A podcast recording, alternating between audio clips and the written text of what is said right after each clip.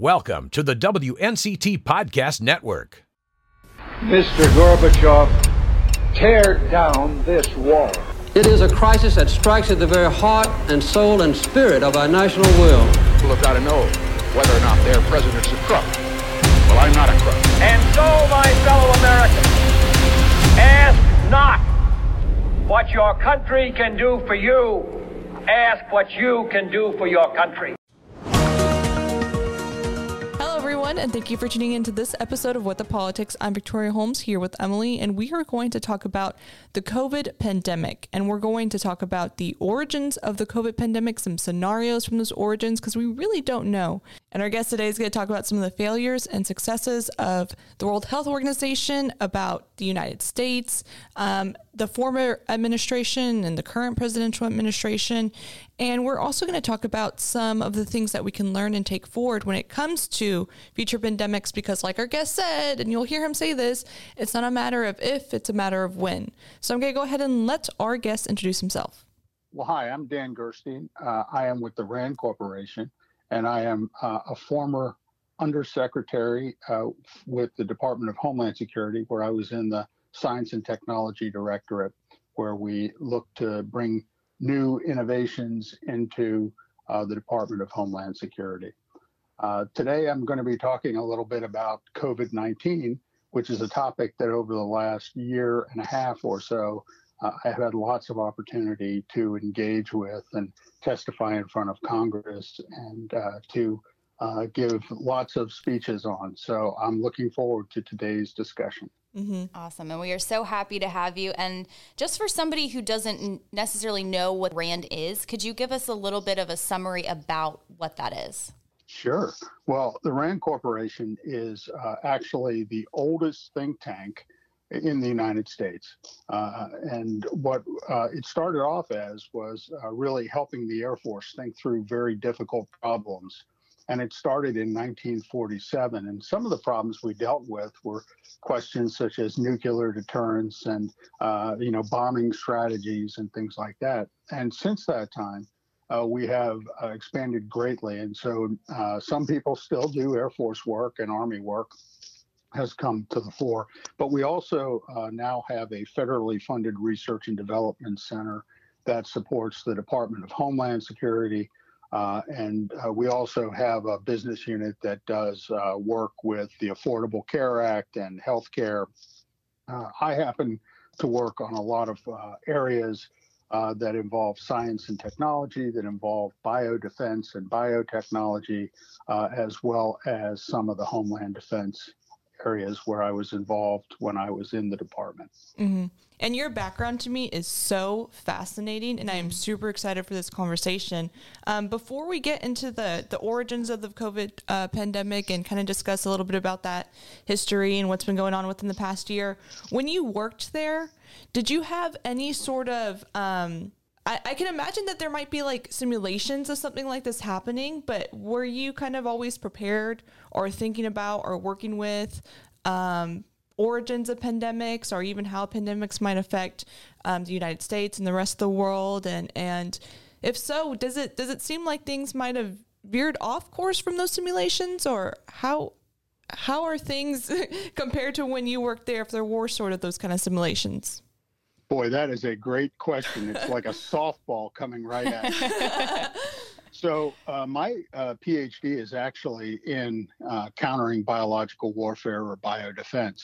And, uh, you know, when I got to the department, we actually had some uh, pretty uh, large laboratories that do biodefense work. They're high containment laboratories. And, you know, we have known people in the business, if you will, have known for a long time that we are at risk uh, in terms of uh, our preparations for pandemics, for a biological warfare attack, or a bioterrorism attack. And if you look at the history, and we don't have to go back very far, even over the last 20 years, we had the anthrax attacks back in 2001. Uh, we have had a, a series of uh, what I would consider very dangerous naturally occurring events like uh, the SARS in 2003, uh, the, the uh, severe acute respiratory syndrome, which is really the forerunner of the uh, the COVID. Uh, we had H1N1 back in 2009. we had the Ebola in 2014, which was the largest Ebola outbreak ever, and we had Zika uh, the Zika virus, which was transmitted by mosquitoes. And all of this tells us that uh, we are at increasing risk from biothreats. Mm-hmm. And uh, that's something that we really need to think about. And some of that is actually due to human activity. And so we do have the opportunity uh, to change the way we approach our interface with uh, the natural environment to lessen the chances of a spillover like we have seen with COVID. Mm-hmm. And when it comes to specifically COVID, there's been some scenarios laid out about it might have been from a, a lab in Wuhan, it might have been from, um, I believe, a, a, market in in the same kind of area. Um, from your experience and and kind of just the idea or from the ideas that you've seen and, and what's been investigated in those areas, what are you thinking is the most likely scenario? And do you have any sort of um, uh, comments on kind of the dangers of just like laying out two scenarios and not really investigating any, anything further? Well, right. I mean, my, my uh, concern, and I, I, wrote an op ed on this, was uh, that we were sort of focused on binary. We said, you know, it's either escape from the laboratory, uh, it was something that was being used in the laboratory, or it was a natural spillover. But when I think about it, there could be other ways in which this would have occurred. For example, you know, what if workers from the Wuhan laboratory we're going into caves where the bats that uh, are hosts for coronaviruses uh, are living and uh, they are not in proper protective equipment or they don't decontaminate after going in. They could easily have brought uh, a uh, some sort of virus, coronavirus in, and then perhaps it mutated, and then uh, it could have quote escaped from the lab. So you know, I like to think of lots of scenarios and, you know, which are the most likely. Mm-hmm, mm-hmm.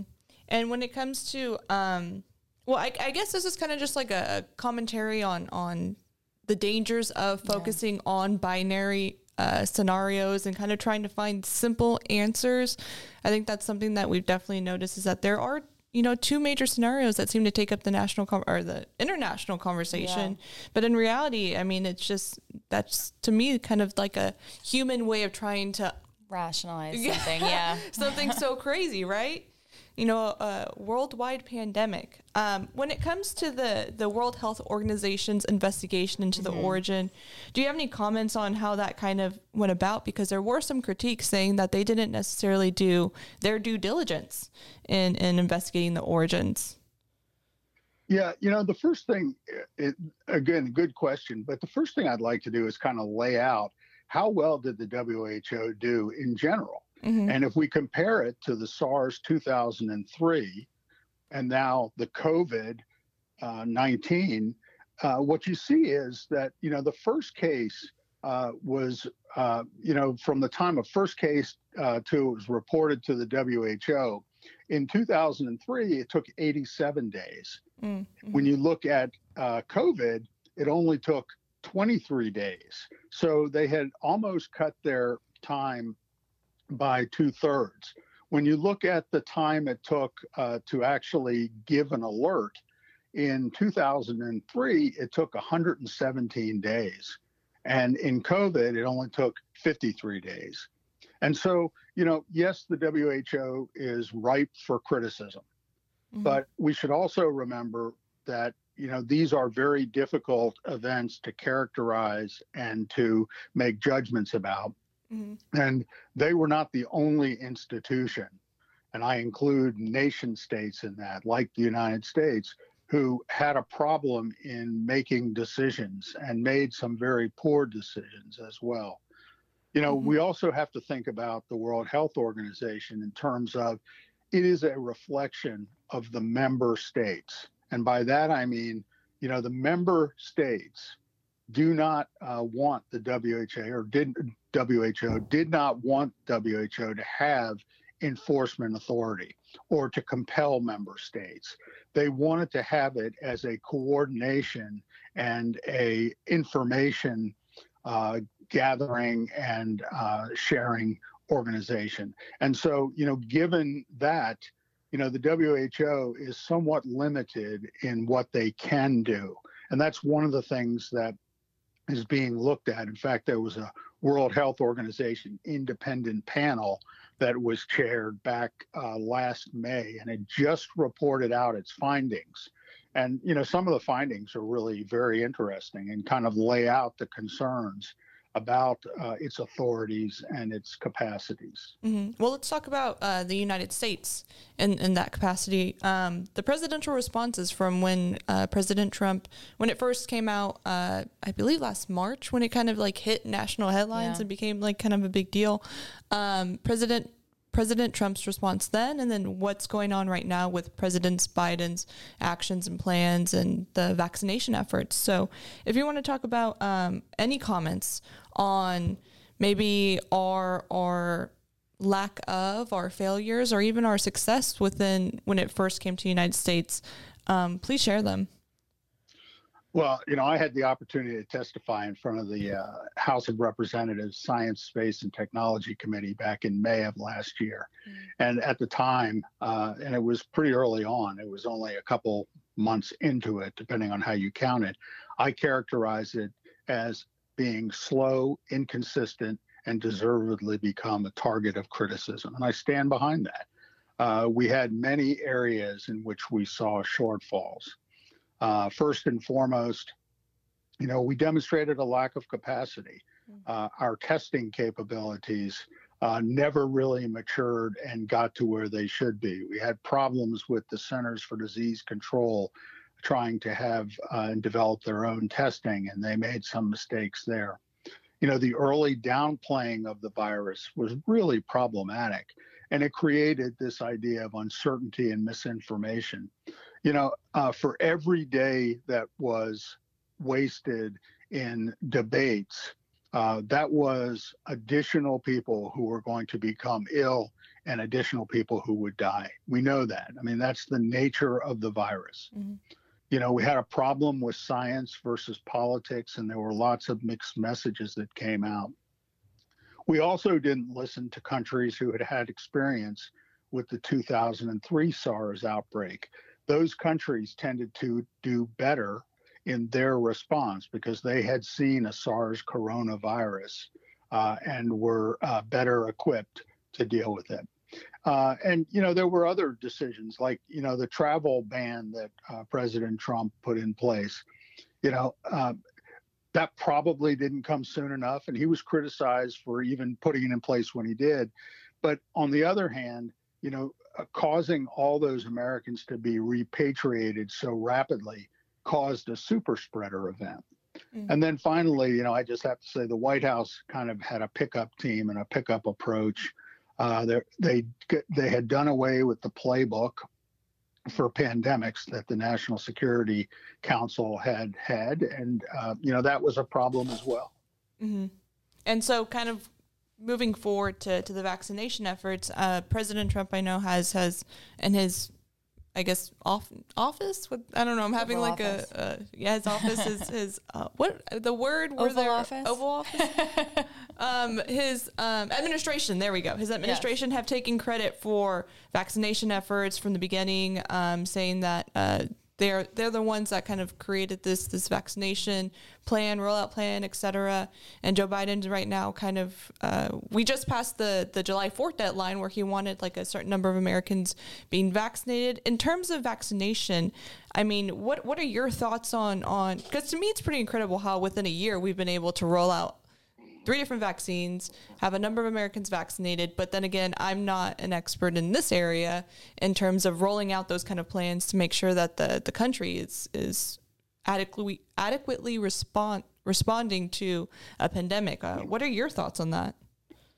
Well, I, I mean, I think, uh, look, I was pretty hard on my initial assessment of mm-hmm. the federal response. So let me give credit where it's due. I mean, I think Operation Warp Speed was, in general, a uh, the right approach.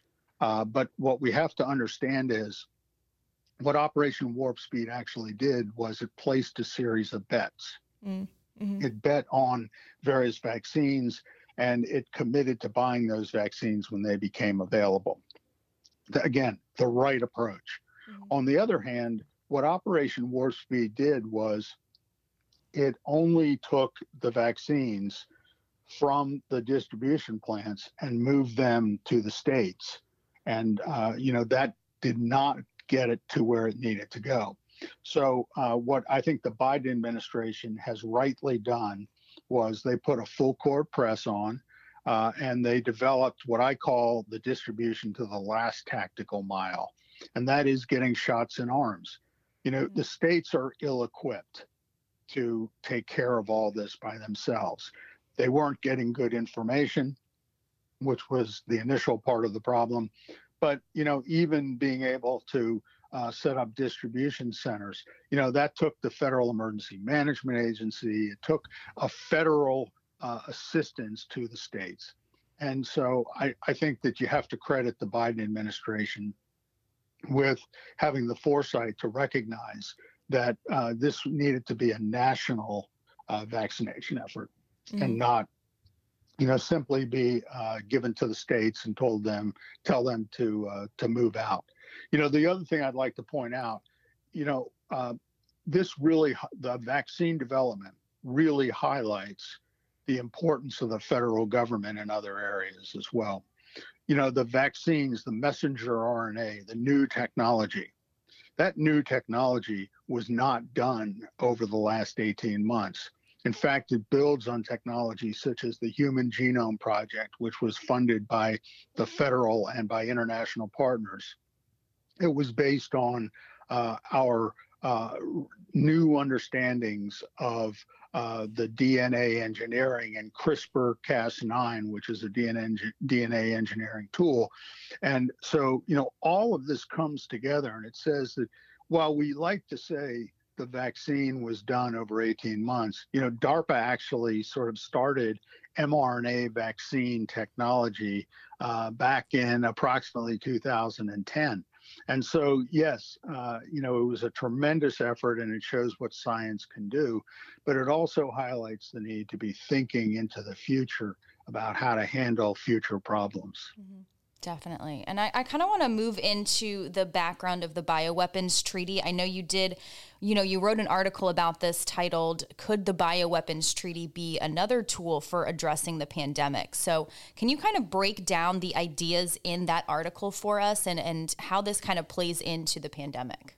Sure. So, uh, you know, several years ago, I had actually written a book on the Biological Weapons Convention, mm-hmm. and I the working title uh, that I, I had was uh, the most important treaty of the 21st century that you've never heard of. Mm. And, you know, part of the reason uh, why I was so interested in writing about this was because uh, it seemed to me that you had a treaty which, you know, was an unequivocal norm against the use of biological pathogens as weapons.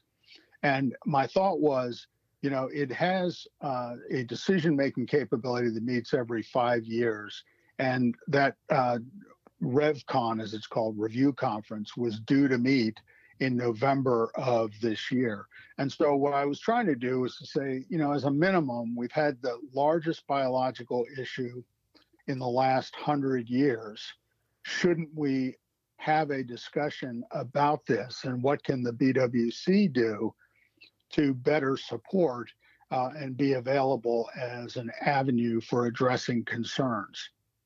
And so, uh, you know, I, I wrote the, the article. It's interesting that once I, I was kind of at the forefront of, of talking about some of these reform issues and, and uh, what, you know, might be, uh, you know, opportunities to talk about it.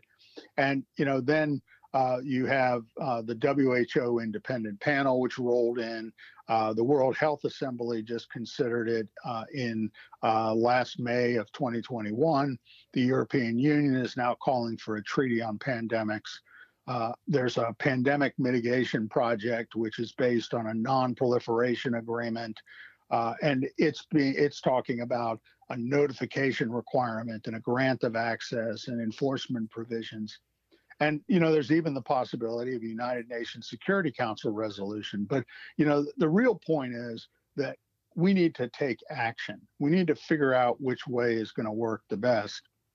But we can't be caught uh, unava- unavailable for uh, meeting the demands of uh, a future pandemic. And make no mistake, I mean, we are going to see a future pandemic. History indicates that.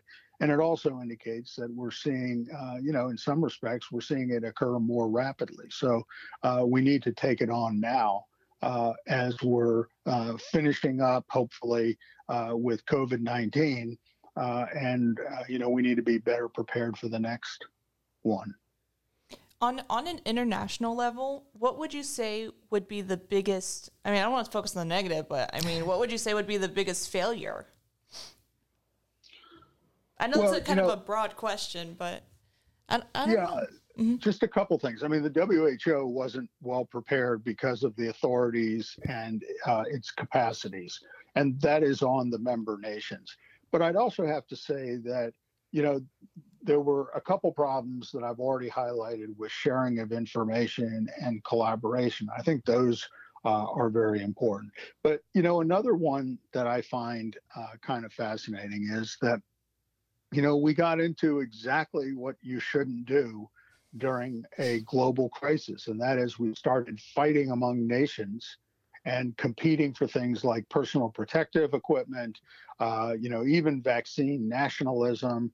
Uh, you know, there were decisions that were made which weren't necessarily in the best interest of uh, the world, uh, and they were more focused uh, about, you know, taking care of individual nations. And I certainly understand that.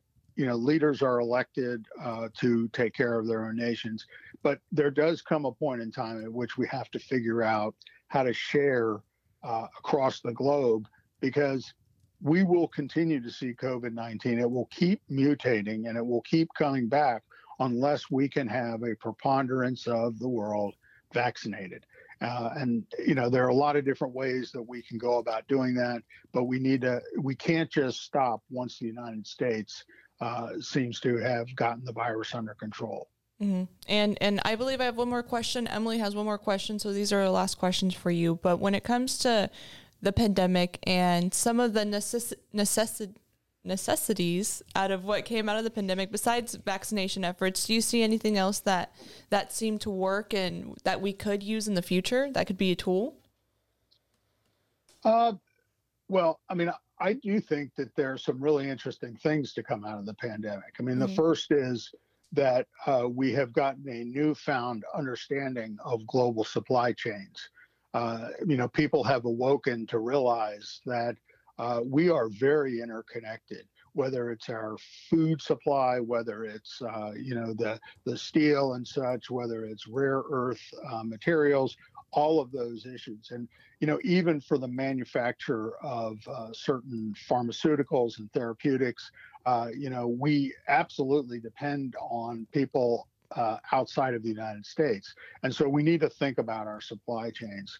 You know, we also need to uh, think about how we have seen a transformation uh, to a virtual society. Mm. I, I, wrote uh, previously an article about uh, thinking about uh, the future of work. And in it, I argued that we really needed to have a dialogue about what the future of work looks like uh, as we transition to a virtual society with less workers that are doers and more people that are probably involved in thinking and research and development. And I think we we've seen ourselves, you know, move to more of a virtual society. Uh, and that is going to have significant implications for our economy. So uh, I think those are lessons that we uh, we definitely want to learn you know, there were also some winners and losers that uh, started to come out uh, early on in the pandemic. You know, obviously, a winner is the virtual communications, the science and the technology. Uh, you know, some of the you know, the tele anything, telework, telemedicine, teleeducation. Uh, but we also demonstrated that more needs to be done. Mm-hmm. We need to think about those industries uh, that may not recover uh, ever, or certainly as quickly as uh, you know some of the, the the more resilient ones. So I, I think there's some interesting things to be learned there as well. Mm-hmm. And my last question for you, and you, you, said a little bit earlier that this is really now about kind of finding those next steps and adequate responses for, you know, when this does happen again, because inevitably it will. So, in your opinion, what is, you know, the most important or some of the most important things that our government needs to focus on for when this does happen again? Yeah, so uh, one of the areas that I'm very excited about, and I'm I am thrilled that the Biden administration has taken this on, but uh, they've talked a lot about research and development, and you know one of my conclusions is that the technology of today was the basic research of yesterday. The investments that were made, and I talked a little bit about the Human Genome Project and the messenger RNA vaccine, but that's really important, and we need to figure out where those sweet spots are, and we really need to go after them. You know, another thing that I think is fascinating is, you know, typically a vaccine takes about a decade to get approved. Mm-hmm. And here we were able, again, not from a complete standing start, but we were able to get it approved in, you know, some nine months, uh, you know, depending on, again, how you measure it. Uh, and that is terrific. And the FDA, the Food and Drug Administration, did great work in in uh, being very willing to move the process forward. So, you know, my thought is, you know, we are trying to do and develop 21st century technology with 20th century processes and 18th century laws and regulations. Mm-hmm. And we've got to figure out a way to make ourselves more agile and resilient. So that's another big one. And I, you know, the final one I would say is actually two more. Uh, you know, we are really challenged to be able to identify, assess, and mitigate risks. We have a real problem with that. Uh, and it's causing us uh, a great deal of problems in trying to recover uh, from this pandemic, you know, and how we talk about them, how we communicate them, and how we understand them needs to be improved. And I promise this will be the last one, but I worry that policy and science can't be standalone. You can't have policy without science because that's fantasy. But you can't have science without policy. That's a problem too. You know, the idea of using hydrochloroquine and bleach, as Trump had suggested, you know, that's, you know, that that is not science. That that is, I'm not sure what to make of that.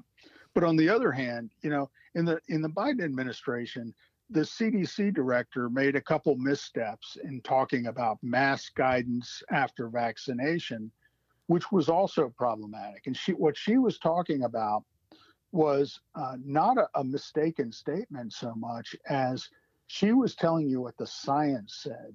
But you know, it's up to leaders to interpret how that science then translates into policy uh, applications that can be implemented across the, the people, across the population. So I think that's really important to think about. Mm-hmm. Well, all very fascinating points, and, and I think when it comes to, to future what the future holds for us, I think it's more promising than than you know negative. Um, I appreciate you taking the time to speak with us. I mean, you have just such a fascinating background. I could yeah. talk to you for hours about things that aren't on this outline that we just had. I mean, really, I just I just think you have just the coolest role in what's going on right now. Yeah. And it's so necessary. So I really appreciate you taking the time to speak with us today. Thanks. I enjoyed it. Thank you awesome. so much. Thank you so much. You as well.